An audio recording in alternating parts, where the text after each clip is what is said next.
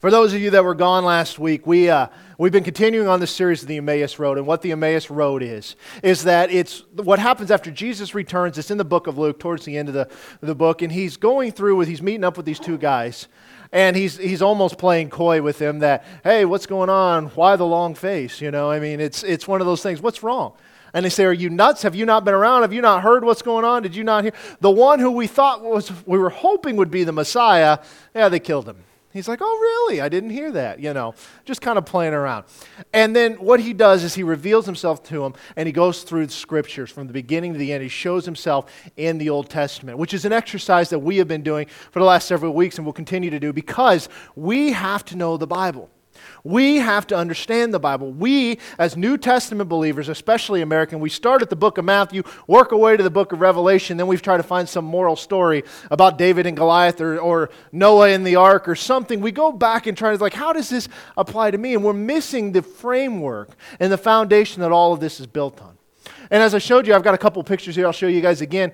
But it's, it's the enlightening of the Old Testament that reveals Christ each and every piece of that was placed there specifically by the one who designed it. And it looks like a pile of garbage until you shine the light on it and you can see what's happening. Go ahead and go to the next one. Same here. A pile of stuff makes no sense, doesn't look like anything until that light is shined on. And when you shine that light, it all comes together. It begins to make sense. And that's what we're doing. We're going through the Old Testament because Jesus is on every page, absolutely on every page. You can see him through all sorts of different things, with the types and shadows, and we talked about that a little bit. We, you see it in the offices of the prophet, the priest, and the king. And last week, we talked about how Jesus and the angel of the Lord was there. We see that that's him, these things called Christophanies, if you will, big fancy word that just means a pre incarnate picture of Christ, a, a, a, Christ coming down, but an incarnate just means when he was here, when he came onto this earth. But pre incarnate uh, uh, portrayal of Christ. And the other thing that we did is we looked at the concept in John 1 of the word of the Lord that in the beginning was the Word, and the Word was God, and the Word was with God. And how that, that is not a New Testament concept. That the Word is a title that is given to Jesus. And how you see it in Genesis 15, you'll see it again today. And you also see it in other passages, how the Word of the Lord came to them, appeared to them. Things that we assume had New Testament foundation actually all have roots in the Old Testament. And that is why we have to understand it. Because when we get done, it should build your faith. As you guys know, I'm very big into apologetics. I love apologetics. The idea of defending your faith, having the, the, the, the resources in order to do that. I love science. I'm a geek. I know it. I, you know, all of that kind of stuff excites me. But what if we could do that with just the Bible? I mean, what if we held this book in our hand that we claim to be holy and we could just from beginning to end show how everything patterns in there all the way through and how that there's no way possible that could happen if this thing was simply written by man? It excites me. I, I, I, love our Bible. I love the Word of God. I love getting into it. I love every opportunity we have to read it. Because every time I read it, the Lord shows something new to me that maybe I've overlooked. And uh, my biggest problem, and this is going to come as a surprise to y'all, is I read as fast as I talk. So I blow through it, and then I have to go back and, like, oh, what did I just read? You know, things like that, because it's just how I'm wired. So I am going to try to talk a little slower. I had somebody call me up this week and said, listening to a podcast from back in August because they were trying to research something and they said, Man, you talk fast. I said, Yeah, I know. You're not the first to tell me. Probably won't be the last. So, today, what we're going to begin to do, and we're going to do this over the next couple of weeks, is to look at covenants. What are covenants? Why are they important? How are they used? Things like that. We have the misconception that the new covenant is the New Testament and the old covenant is the Old Testament. And that's not exactly true. It's actually bigger than that. But a covenant in and of itself is nothing more than it's a contract or it's an agreement between two or more parties. That is the simple definition of it. It's this agreement that they have. That you do this, I'll do that. Here are the consequences if you don't do this, and here are what the benefits of being in this, this covenant with us. Covenant is how God chose to communicate to us, and it's how He redeems us, and it's also how He brings the guarantee of eternal life to us. It's all through covenants. And so the truths that are revealed in the Bible are all in these covenants, these, this, which is the absolute basis of Christianity. The Bible is a covenant document is full of them. The Old and New Testaments, like I said, we said that they're Old Covenants, New Testament. Testament is nothing more than the Latin word for covenant. That's all it is. That's why we, we say that. So you could say new covenant and old covenant, but don't just think that it's that simple. It's actually more in depth than that. There are patterns to these covenants that are found throughout the Bible. And basically, here's how it goes it's the initiating party describes himself and what he has done, whoever's setting this up. Then they have this list of obligation that is between the two or more parties, depending on how it was set up. And what follows that is in this section that deals with here are the rewards or the punishments that govern the keeping or breaking breaking of this covenant. Very similar to a contract. That's how we know it today. The Ten Commandments are an example of that covenant. Here are the things that you've got to do. So, covenants were a very practi- common practice back then. They used them all the time. It wasn't just between God and man, it was between nations or kings or other things. We have contracts. We have this legal system. We don't use covenants per se, although in contracts there are parts that say the covenants of this, you know, things like that. But it's just a little different, but the concept is still the same. When we sign on that contract, we are agreeing to execute our end, and they agree to execute your end. The biggest, easiest one to look at is if you ever bought a house. You agree to finance and bring the money to the table, they agree to let you have the house. And here are the and anything else that goes along with it. And so what they used back then a lot of time was called a blood covenant. You'll see shortly here, but basically, the cutting of a covenant involved the sacrifice of an animal or multiple animals to ratify it. In other words, they killed something. There was blood that was shed in order to make this covenant binding. The reason they did this is because they believed, and this is what the Bible says, that the life of anything is found in the blood. It's important. They knew this. Sometimes two individuals, they wouldn't necessarily sacrifice an animal, but they would cut themselves. They would cut their hands or they would cut their arms and then they would shake hands and they would grab one another and that blood would exchange similar to Blood Brothers or something like that. It seems very barbaric and off the wall to us, but that's how things were done back then. Because what they were saying is that if I don't fulfill this, then I'm agreeing to death. That's the bottom line. So there was a lot of what this went on, and this is where the idea of cutting covenants came from, because it involved cutting. They would cut things or themselves, you know, however you want to say it. So these covenants would be entered into by either two individuals, or, or, it could be more than two individuals, or two different groups. Sometimes it would be nations and kingdoms or things like that. And there are numerous instances in the Bible that refer to the types of covenants and the cutting of covenants. You also see them through historical records as you study that out. But for obvious reasons, we're just focusing on the stuff that involves God and man. Okay? You'll see covenants between different nations throughout the Bible, but we're only focusing on the God part. Understanding covenants is important for several reasons, and here they are. First of all, we learn that God deals with man in a covenantally fashion. It's covenants that he deals with man through, and you'll see that as we go through these. And since a covenant is agreement, it is a promise that is made by God. And because we can rely on God's word for all of eternity, we can take comfort in his promise, in the promise of eternal life. In other words, it's because God promised that we can take comfort in this. He agreed to do this, and, and so on and so forth. Another one is that it helps us see the Bible as a covenant document, that the Old and New Testaments are several old covenants, and then, of course, a new one that comes because of the work of Jesus. A covenant you can understand as a framework that through which the Bible was written, we can understand that God's dealing with us through it in our responsibilities to God and from God. We understand both sides, but when you look at the agreements that are made in this, and you'll see this as we go on.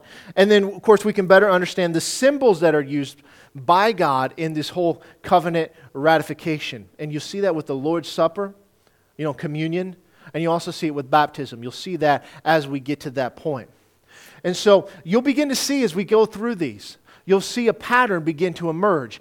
And everyone kind of builds upon the next, making a deeper promise, all leading up to the coming of the Messiah, which is the whole point of all of this. And all of the covenants that God cut with man had to do with the eventual redemption of mankind. Every one of them. If you keep that in the back of your mind, as you're going through these, and it's like, why did they do all of this? It all had to do with the coming of the Messiah so that we could be redeemed. So there are six covenants that we're going to speak about. Um, you could expand some of these a little bit more, but we're going to look at six. The first one is going to be is called the Adamic or the Edenic. Now, some people separate those. I'm putting them together because they're basically one and the same. So, in other words, it's the covenant with Adam, through Eden, you know, you get it, okay? They get all these icks on there and they're just fancy words. The next one would be the Noahic, Noah, the Noahic, okay, Noah, the covenant with Noah, the Abrahamic covenant, the Mosaic covenant, which would be with Moses, the Davidic covenant, and of course, in the last one would be the new covenant. Those are the six that we're going to look at. We're not looking at them all today. We're going to look at the first three. But as we go through these, I want you to have these questions in the back of your head. First one is who was the covenant between?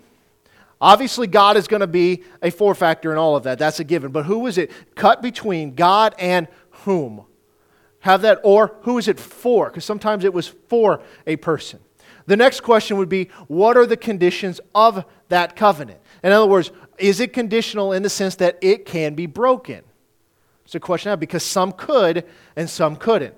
And then the last one would be is there a sign of this covenant? Is there something that when you see it, it reminds you of that covenant? Okay? So let's start with the whole Adamic Edenic covenant. Sometimes when you look at these things, now this one isn't as obvious. And sometimes when you look at these, it doesn't just jump out the play, off the page. Some of them is very obvious. God's just like, I cut covenant with you today. This is not one of those. You see it in Genesis 1, starting in verse 28. It says, Then God blessed them, and God said to them, Be fruitful and multiply. Fill the earth and subdue it. Have dominion over the fish of the sea, over the birds of the air, and over every living thing that moves on the earth. And God said, See, I have given you every herb that, the, that yields seed, which is on the face of all the earth, and every tree whose fruit yields seed. To you it shall be for food. Also to every beast of the earth, to every bird of the air, and to everything that creeps on the earth in which there is life, I have given you every green herb for food. And it was so. So here's some commandments that God gave. He says, Be fruitful and multiply, and that you can eat of every tree. Here's why I give it. You got this one, you got that one. Everything that has life eats of this, so on and so forth. And then he begins to expand upon it. So he says you can eat of every tree, but then he gets to one that he says you can't. In Genesis 2, in verse 16, he says, And the Lord God commanded the man, saying, Of every tree of the garden you may freely eat, but of the tree of the knowledge of good and evil you shall not eat, for in the day that you eat it, you shall surely die. Here's what happens when you break the agreement that God made with man you can eat of anything. You need to be fruitful and multiply. That's two different things. You need to be fruitful, in other words, productive, and you need to multiply. In other words, I just don't want Adam and Eve. I want lots of Adam and Eve babies. I want them all over the place. This is what God is saying. So I want you to multiply. This is a command that is given to the entire earth, not just Adam and Eve. But he tells them that you can eat of any tree that you want, but do not eat of the tree of the knowledge of good and evil. Why is that there? I want you to think about this for a minute. If that tree does not exist, is there a basis of which free will and free love is given to God? The answer would be sort of no. You could make the argument that they maybe weren't going to be fruitful or maybe weren't going to multiply, but I highly doubt, it, doubt that. But because this was there, they had the option to obey God or disobey God. You pull that out, now they have the option to obey God, and what else is there? There's nothing they could have done to have broken that covenant. Now, we all say, God, why did you put that there? Pull it out. He has to, because He loves them. And in order for love to truly be expressed, it has to be a choice. We are not moist robots. We express our love. If somebody comes up to you and says, Hey, you're all right, you're going to love me, I'm pretty sure that's not going to happen right? We have free will, we have choice. Your husband or your wife did not coerce you into marrying them. Most of you, I would assume. Some of you, it's like, huh, how did you pull that one off? Good for you. Way to go. You know, that's what everybody says to me. But, but the bottom line is that we had a free choice. It's the same with God. God loves us, so He has to give us an opportunity to disobey because otherwise it's just robotic. There's no love in that, there's no expression of love in that. So, while we look at this, and it doesn't flat out say that this is a covenant, this is a covenant between man and God, you see the principles of it there. God said, if you do this and if you do that, here's what happens. But Hosea 6 actually talks about this. Hosea 6 and verse 7 says this But like Adam, they transgressed the covenant. There they dealt faithlessly with me. Now, your translation may say man there but it should be translated Adam. When it refers to man in the way that it's doing it, it's referring to the first man. In other words, mankind. But there's two things that jump off the page here. They transgress the covenant. So, in case you weren't sure if this was truly a covenant between man and God, because we look in other places of Scripture and it says that it was. We allow Scripture to interpret Scripture. I hope you're picking up on that pattern. This isn't just my opinions. Okay? So you see that there. But they dealt faithlessly with me. How important is it for faith with God? Huge.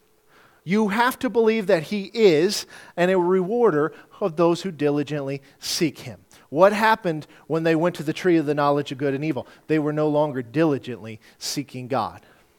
They put faith in the, the word of the serpent over the word of God, something that we do every single day. So God's promise to Adam was that through him, all mankind, and of life and blessing, is implied here through the promises that he made rather than explicitly just spelled out. But he's saying that because of this, you will do this and the whole earth will be blessed. That's the bottom line. Because they'd be in perfection. How could you not be blessed? But he will die if he disobeys, which implies the flip side that if he obeys, he will live, right? But we have a problem because after that, they didn't die right away. So, what do we do with that? Well, when you study it in the Hebrew, the way the wording is set up, it is actually says, dying, you will die. In other words, they died spiritually. And because of that, because sin entered into the world, they died spiritually at that moment, which God covered up. And he made a sacrifice for them on their behalf, but he covered them up. And, and so they died spiritually, but it took a long time before they died physically. It was a whole different world that they lived in back then. We don't have time to go into the science behind all of that kind of stuff. But the bottom line is they died immediately in the fact that they were separated with God. Now something has to mediate between them and God, and they kick God kicks them out of the garden and, and they have to go and wander the earth, and you know the rest of it. We'll get there. But they broke the covenant by disobeying God, and they heeded to the temptation that came from the serpent. And flip over to Genesis 3 if you got your Bibles open. Genesis 3, starting in verse 14. You guys know this because we've read this a hundred times, but it says, The Lord said to the serpent, Because you have done this, cursed are you above all livestock and above all beasts of the field, and on your belly you shall go, and dust you sh- shall eat all the days of your life. I will put enmity between you and the woman, and between your offspring and her offspring, and he shall bruise your head, and you shall bruise his heel. To the woman, he said, I will surely multiply your pain in childbearing. In pain you shall bring forth children. Your desire shall be for your husband, and he shall rule over you. And Adam to Adam he said, Because you have listened to the voice of your wife and have eaten of the tree of which you command, which I commanded you, you shall not eat of it. Cursed is the ground because of you. In pain you shall eat of it all the days of your life. Thorns and thistles it shall bring forth for you, and you shall eat the plants of the field. By the sweat of your face you shall eat bread till, the, till you return to the ground.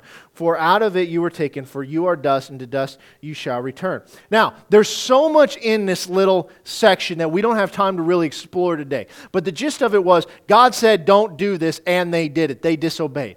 Now, there's parts in here that we could rabbit trail on where it talks about the woman's desire should be for a husband. Okay, we like that. And because Adam listened to his wife, what does that tell us? Don't listen to your wife. She's nuts. No, of course not. I'm just kidding. But but and all of that. And then the serpent. Don't picture snake. Serpent's not snake. It's not this little slithery thing. Uh, without going into all the detail, remember, serpent is used idiomatically of Satan all the way throughout. And you see in Ezekiel 14 that he was in the garden. He was in the Garden of Eden prior to his fall. They saw what we call Lucifer there. I don't have time to expand upon all that, but if you've been here for any of the other stuff we were doing this summer, you've heard that. But what we see here is the first picture of the gospel. And the whole part that you will bruise his heel but he will crush your head. You see this picture beginning to paint. And what did we talk about a couple of weeks ago with the whole idea of progressive revelation? That while it's a murky picture, the further along we go, the light becomes more bright and it begins to take more of an image of the shape of Christ throughout this. We have the benefit of what we call hindsight. So that whole picture is the picture of the gospel that Jesus would come to this earth as a man and defeat death, defeat sin, overcome all of that on our behalf. That it's by grace that we are saved through faith and not of works, lest any of us should boast. It's totally through him.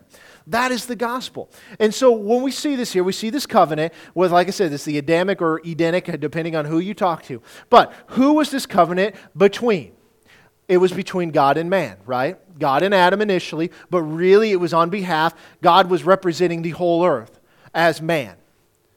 What were the conditions of, the, of, of this covenant? Well, they were pretty simple. If you do what I say, you're going to be just fine. If you go eat of that one single solitary tree that I told you not to eat, we're going to have problems. And of course, they did that.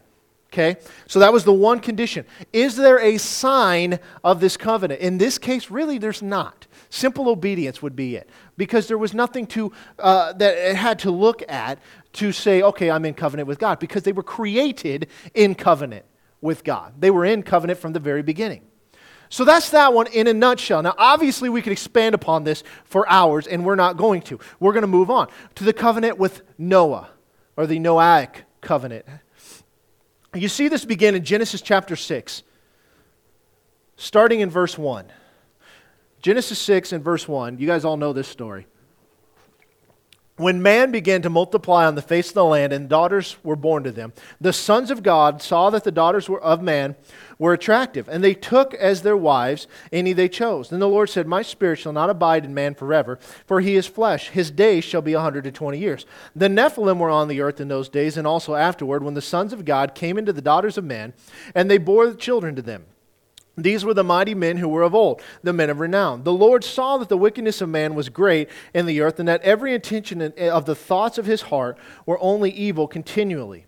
And the Lord regretted that he had made man on the earth, and it grieved him to his heart.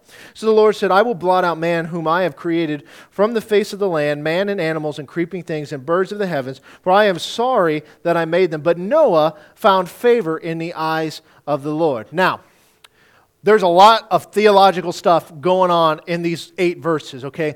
And we're only going to focus on part of this, but basically the bottom line is this God wipes out mankind because of the intent of his heart.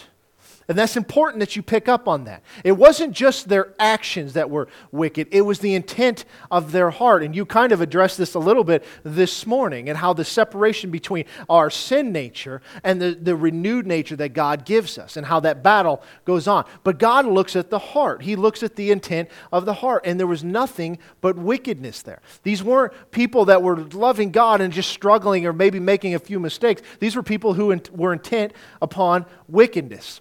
Now, you see that word Nephilim there. Okay, the Nephilim it just means giants, is all it is. There is most certainly something going on there with the sons of God coming down and, and creating this race of giants, if you will. We're not going to go into that today. I'm just kind of putting that out there, but it's a very fascinating study if you get a chance to see it. That would be where Goliath came from as an example. You see that uh, expand further on and how all these nations that they were told to destroy as, as they were going into the promised land, a lot of these had to do with these race of giants, okay? Moving on from that, it said that Noah found favor because he was a man who feared God and that he was perfect in his generations. In other words, he had no interconnections with the sons of God or these Nephilim. He had nothing to do with that. It was just he was perfect in his bloodline, if you will. He was exactly the way God created them. So you see, you begin to see this. The flood comes. We know the story. God tells them to get on the ark. And the waters raised, the fountains of the deep burst open, everything comes down. 40 days, 40 nights. We know the story, right? Everything on the earth is destroyed. Finally, the water recedes, and then God gives some instructions to Noah. And in Genesis 8 is where you see this in verse 15. It says, Then God spoke to Noah, saying, Go out of the ark, you and your wife, and your sons and your sons' wives with you.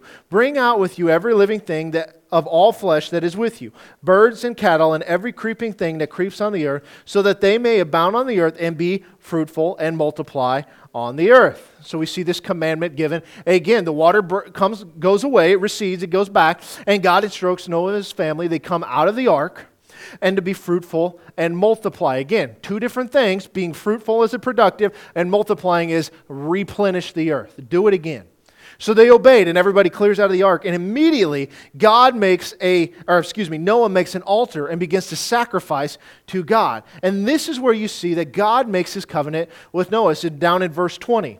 It says, Then Noah built an altar to the Lord and took every clean animal and every clean bird and offered burnt offerings on the altar. And the Lord smelled a soothing aroma. Then the Lord said in his heart, I will never again curse the ground for man's sake. Although the imagination of man's heart is evil from his youth, nor will I again destroy every living thing as I have done. While the earth remains, seed time and harvest, cold and heat, winter and summer, and day and night shall not cease. So this is the end of chapter 8. We're going to jump to the beginning of verse or chapter 9, and this is really where you're going to see this whole covenant idea go forth. So we're going to read through verse 17. Genesis chapter 9, starting in verse 1. So God blessed Noah and his sons and said to them, Be fruitful and multiply and fill the earth. And the fear of you and the dread of you shall be on every beast of the earth and every bird of the air, on all that move on the earth and on all the fish of the sea. They are given into your hand. Every moving thing that lives shall be food for you. I have given you all things, even as the green herbs. Now, let's stop there for just a second. What do we see implied here. He says that the fear of man and the dread of man now will be on the animals, which implies that it wasn't there before. How did Noah capture two of everything? There was this relationship that man had with animal that was different, probably more so the way that God created it. It's different today. You ever try to catch a cat in the alley? They don't like you. They don't want to be caught. They make that very known, right? Or catch a squirrel. That'd be another great one you know they purposely don't want to be caught the fear of man is on animal but this is implying that prior to this passage it was not that way it was different probably He's, he's now, the question was, is that, does this mean that they weren't eating them? The answer to that is probably, but we don't know. I mean, the wickedness of man's heart, he's now saying that I've given them to you for food. That doesn't mean that they weren't doing it before, but now he's blessing it. It's the same thing as when, when kings would take on multiple wives. That doesn't mean God blessed it, that just means they were doing it, okay? Just so you know. So it's kind of the same thing. Moving on to verse uh, 4 But you shall not eat flesh with its life, that is, its blood. Now, we talked about that just a little bit ago. It's talking about the life is in the blood. Surely for your lifeblood I will demand a reckoning from the hand of every beast I will require it, and from the hand of man. From the hand of every man's brother I will require the life of man. Whoever sheds man's blood, by man his blood shall be shed. For in the image of God he made man. So stop there. You begin to see the idea of corporal punishment, an eye for an eye. If you take one's life, then your life will be taken by the hand of man. This whole governmental system, you kind of see it beginning to be set up here by God. In other words, God's not going to strike him with lightning.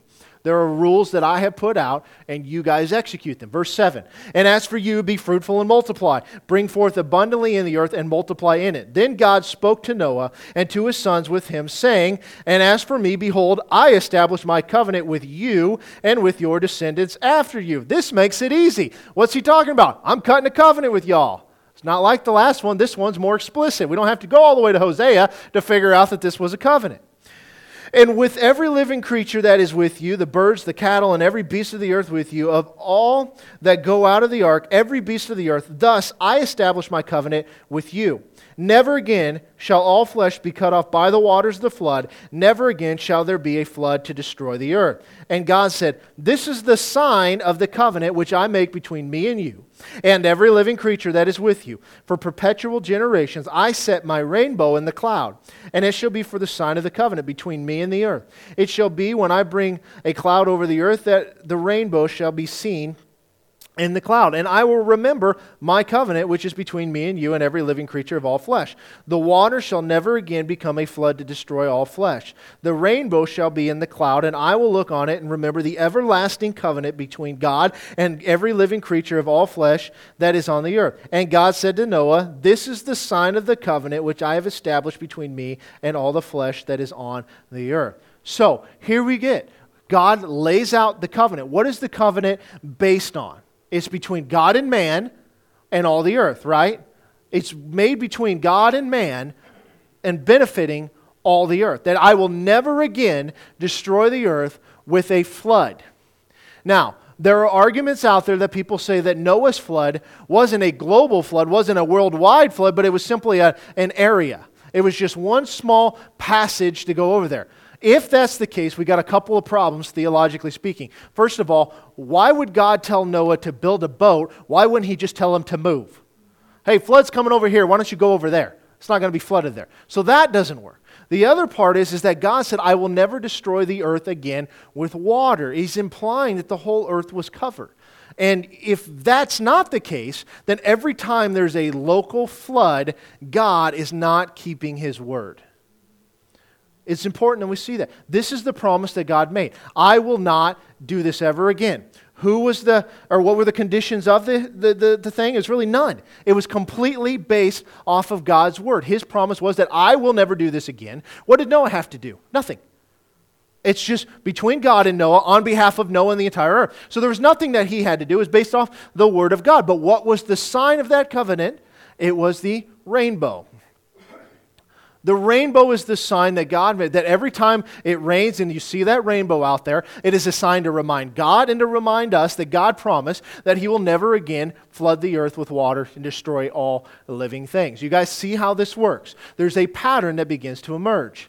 I do find it interesting, okay, that the, the homosexual movement with the whole rainbow thing, I think it's interesting how they have taken that as the symbol when this was a symbol of judgment against the earth, that God will never judge it. And that's the symbol that they took upon themselves. I'm sure that is a coincidence if you believe in coincidences, but it is interesting. In other words, saying that even God can't judge me is almost what that's, that's saying. And it's sad because we, we see that the judgment of God is coming to all sinners, not just them, but anybody. You know, and without a relationship with Christ, it's all for naught.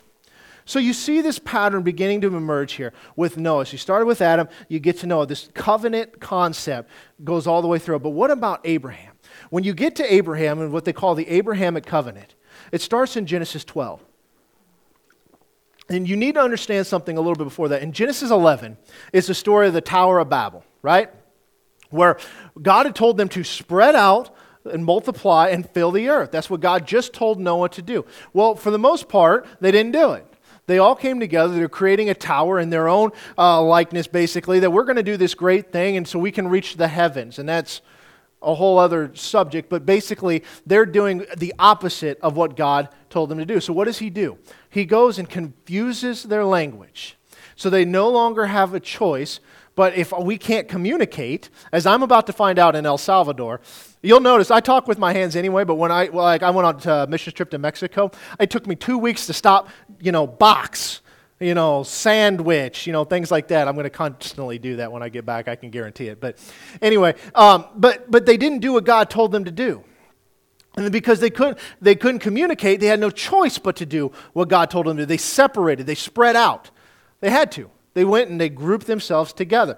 And so there's a whole lot of stuff that's going on in there. But here, Genesis 12 is where, after that, where God takes Abraham and begins to make a nation, the nation of Israel. And it's important you understand it because what it, it, without getting into too much detail, when he spreads everybody else out, it talks about in Deuteronomy 32 and Psalm 82 how God divided the nations and he took for him his portion his, his inheritance as Israel, made a nation for himself, where all these other nations would worship these other gods. Okay? So in Genesis chapter 12, starting in verse 1, you see this begin to unfold. Now the Lord said to Abram, and this is before he gets to be Abraham, this is prior to God adding the H in his name. This is still Abram. Get out of your country, from your family, from your father's house, to a land that I will show you. I will make you a great nation, and I will bless you, and make your name great, and you shall be a blessing. I will bless those who bless you, and I will curse him who curses you. And in all you, all the families of the earth shall be blessed. So Abram departed as the Lord had spoken to him, and Lot went with him, and Abram was 75 years old when he departed from Haran. Then Abram took Sarai, his wife, and Lot, his brother's son, and all their possessions that they had gathered, and the people whom they had acquired in Haran. And they departed to go, out, go to the land of Canaan. So they came to the land of Canaan. Abram passed through the land to the place of Shechem, as far as the terebinth tree of Moreh and the Canaanites were in the went that were then in the land. Then the Lord appeared to Abram and said, again, he's physically there. To your descendants I will give this land. And there he built an altar to the Lord who had appeared to him. And he moved from there to the mountain east of Bethel, and he pitched his tent with Bethel on the west and Ai on the east. There he built an altar to the Lord and called on the name of the Lord. So Abram journeyed, going on still toward the south. This part here seems somewhat insignificant, but honestly, this is the most crucial event in the Bible that happens between the fall of Adam and the birth of Christ. This is crucial. Because what happens is the Lord calls Abram, Abram could have ignored that call. He goes to Abram and he calls him, and it sets off the story of the rest of the Bible, of what's going on, the redemption of mankind, to bring forth the Messiah. He calls him out of the land and so tells him to go to a land that he would show him. And God promises that He'll make him his name great and will bless him, and blessing those who bless him and cursing those who curse him. And He will make a great nation out of him, and He gives this nation the land as an everlasting possession and through him that God will be able to bless all the nations and families of the earth. And so there's a lot that goes on in the process of this cutting this covenant with Abraham that we're not we don't really have a lot of time to spend on it today, but the bottom line is, is this thing progresses, you're going to see some things take place. But the bottom line is the land that was promised him is the nation of Israel. What we see or sort of see today is not exactly right but what we see today is there's still battling going on because they were talking about how the Canaanites were there. Well, there still kind of are. So flip over to Genesis 15, and this is where we're going to pick up the rest of what's going on. All the rest of the stuff between it is God, or Abraham's interaction going on, getting to the land, and all that other kind of stuff. Genesis 15 and verse 1. After these things, the word of the Lord came to Abram in a vision, saying, do not be afraid, Abram. I am your shield, your exceedingly great reward. The word of the Lord came to Abram. Remember from last week, the word of the Lord. But Abram said, Lord God, what will you give me, seeing I go childless, and the heir of my house is Eliezer of Damascus? Then Abram said, Look, you have given me no offspring. Indeed, one born in my house is my heir. And behold, the word of the Lord came to him, saying, Again, what are we picking up on? John 1. In the beginning was the Word, and the Word was God, and the Word was with God. The Word of the Lord came. This one shall not be your heir, but one who will come from your own body shall be your heir. Then he brought him outside and said, Look now toward heaven and count the stars if you are able to number them. And he said to him, So shall your descendants be. And he believed in the Lord, and he accounted it to him for righteousness. Stop. How does one get right with God and become righteous? They believe in the Lord. We are saved through grace by faith. I get asked all the time, how were the Old Testament folks born again or whatnot? By grace through faith. It's the righteousness was accounted to him for him by God because he believed in the Lord. It's the same pattern that we do today. Nothing new changed in the New Testament from that aspect. It's all through faith. Verse 7 Then he said to him, I am the Lord who brought you out of Ur of the Chaldeans to give you this land to inherit it. And he said, Lord God, how shall I know that I will inherit it? Because it's full of bad guys. So he said to him, Bring me a three year old heifer, a three year old female goat, a three year old ram, a turtle dove, and a young pigeon. Then he brought all these to him and cut them in two down the middle and placed each piece opposite the other, but he did not cut the birds in two. Okay cutting of the covenant. You see how he's picturing this. The three year old stuff really has some significance, but not for what we're talking about today. But you're seeing blood is being shed. God is getting ready to cut covenant with Abraham, Abram still. And so he's bringing him in. He says, let's bring all these things together. Abram, because this is a common practice. This isn't new. God did not just invent this here. This stuff went on all throughout the time back then. In verse 11, and when the vultures came down on the carcass, Abram drove them away. Now, when the sun was going down, a deep sleep fell upon Abram, and behold, horror and great darkness fell upon him. Then he said to Abram, Know certainly that your descendants will be strangers in a land that is not theirs, and he will serve them. And they will afflict them 400 years. And also the nation whom they serve I will judge. Afterward, they shall come out with great possession. What's he talking about here? Egypt. They're in a land that is not there. They will serve the people, but God will judge them. And it gives a time frame of 400 years, which is exactly how long they were in Egypt before they went out to conquer the promised land. Coincidence, I'm sure. It just happened. Now, as for you, you shall go to your fathers in peace, and you shall be buried at a good old age. But in the fourth generation they shall return here, for the iniquity of the Amorites is not yet complete. So, what's he talking about? You guys will come back after that 400 year, because the, a lot of times when they talk about a generation, it's 100 years that they're referring to, because the iniquity, in other words, God's judgment is coming upon these people, but it's not there yet. He's still merciful. Verse 17, and it came to pass when the sun went down and it was dark and that behold, there appeared a smoking oven and a burning torch that passed between those pieces. On the same day, the Lord made a covenant with Abram, saying, To your descendants I have given this land from the river of Egypt and to the great river, the river Euphrates. Okay, A lot of stuff we went through. I tried to break it down a little bit as we went. But the whole smoking oven and burning torch thing is confusing to a lot of people. But this is just imagery of God. You see it in other places in the Old Testament how smoke uh, was. Idiomatic with the presence of God. You see it on the mountain with Moses up there, and you see it in the holy place in the, in the tabernacle and things like that. Um, so that's not uncommon, but you, it's just idiomatic, and this is things that point specifically to God. Why, why those images specifically, I don't really know, but the bottom line is, is this is talking about God. And you see the process in which God began to cut this covenant with Abram, with the animals and all of that, and with the promises that were made. But the significant part in that is Abram was asleep. Okay? Jump over to Genesis 17.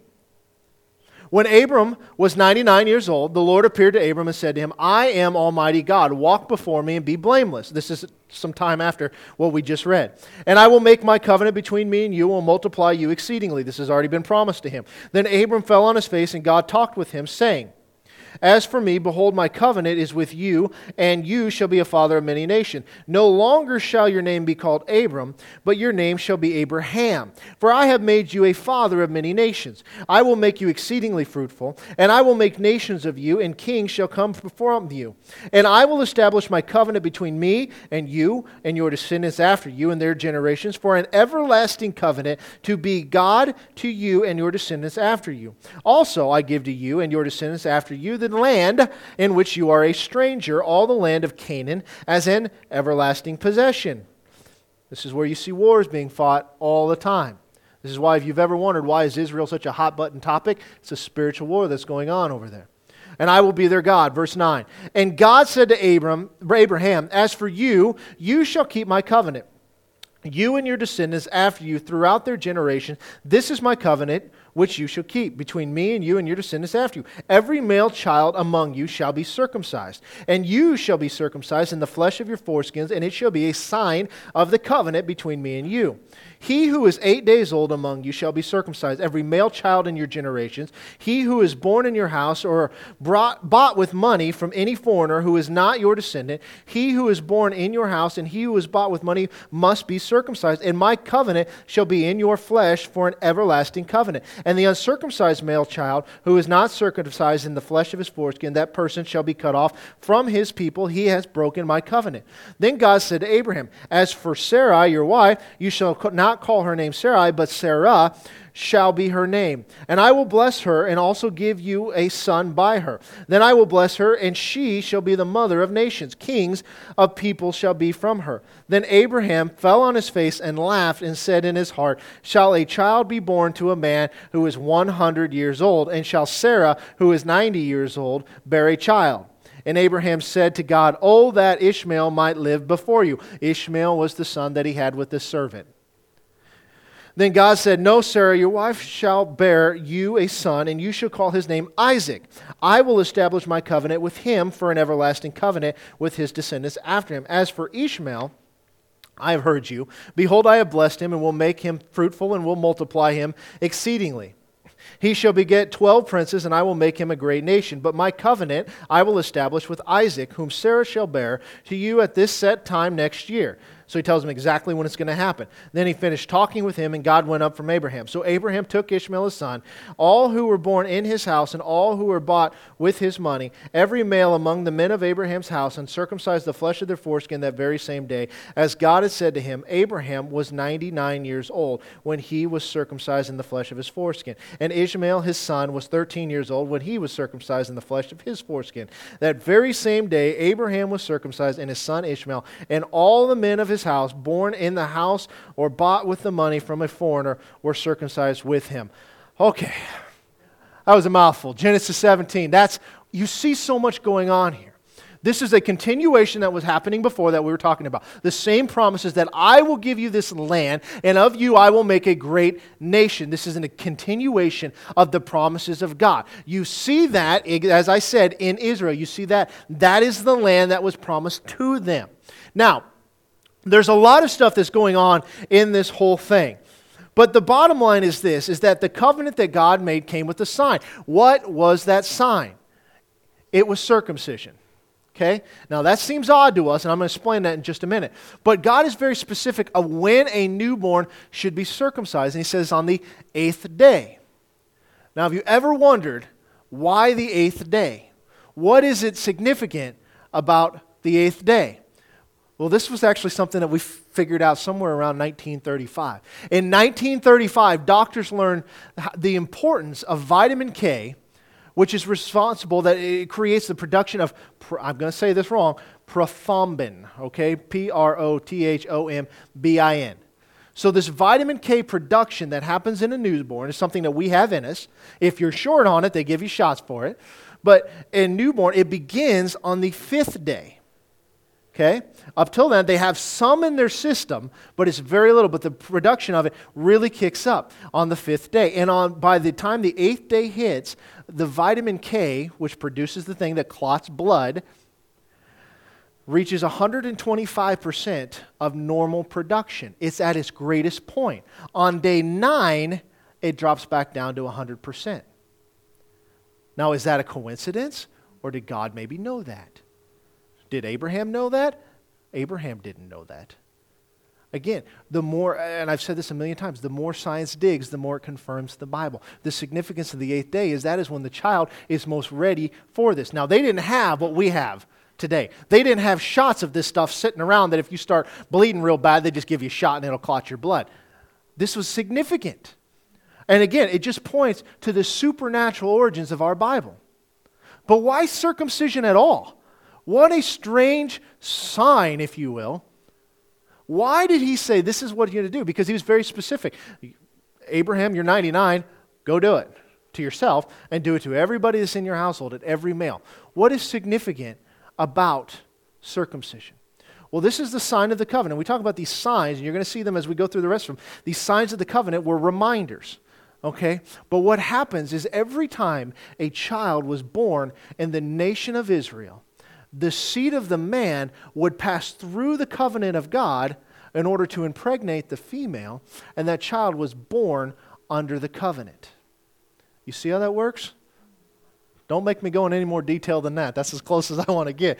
We've all been through eighth grade classes, okay? We know what's going on. But it's the guaranteeing of the promise through the covenant of God.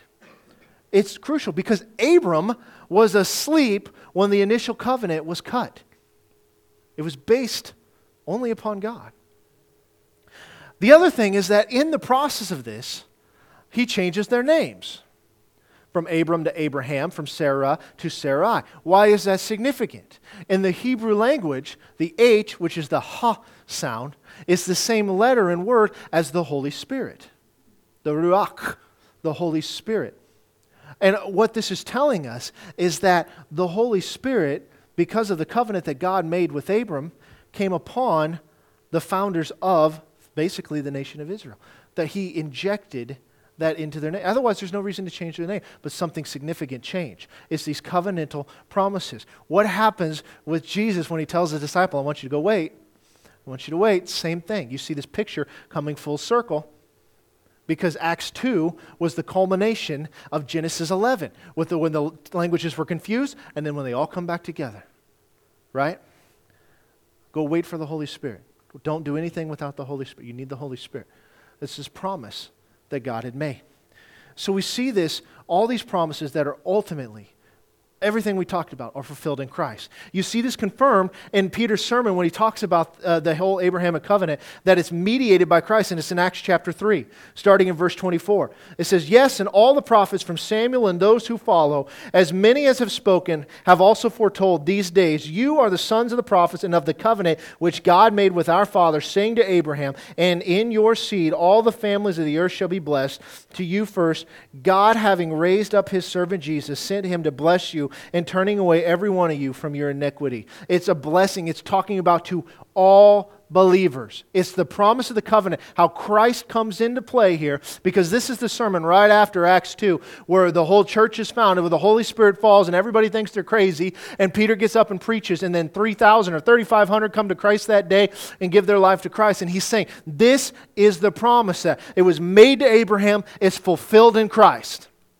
And then in Galatians 3, it goes a little further. Galatians 3 it says, Christ has redeemed us from the curse of the law, having become a curse for us. For it is written, Cursed to everyone who hangs on a tree, that the blessings of Abraham might come upon the Gentiles in Christ Jesus, that we might receive the promise of the Spirit through faith. The blessings of Abraham come upon the Gentiles. All nations, Abraham, of the earth will be blessed through you. Here you see the fulfillment of that. If you don't go back and look at this whole Abrahamic covenant thing or any of these, then all of these words are just words. And we read our New Testaments as if it's just idiomatic. But the, the foundation of everything is built upon the old. With this covenant with Abraham, who was the covenant between? It was between God and man, but it was only based upon God. It wasn't Abraham, if you do this, then I will do that. It's, it, God promised. There was no conditions except that every child be circumcised. But that wasn't the exception to the covenant, that was bringing you into the covenant. That's how you were brought in as a male child. So it wasn't that if you didn't do this, that God's covenant is broken. It was the fact that if you want in on that covenant, here's how you do it. That's the only way. It's based upon God's providence and his commitment to man. Was there a sign? Of course, we just talked about that circumcision. But it's, it's significant because this is the promise of God. That tells us something that that land that was promised to Abraham and to his descendants still belongs to Abraham and his descendants. That's the wars that are going on over there. The Abrahamic covenant is unconditional. It's expressly stated that it is eternal because it is only based upon God. It's, that's it. Historically, whenever these two parties would enter into a covenant, they would both walk together through the pieces. And some say that they would go through and they'd go in a figure. So you remember how that was set up. The two pieces were divided of each animal, set on each side. And then they would walk through them and they would come through like this and walk around. And then sometimes they would do a figure eight pattern.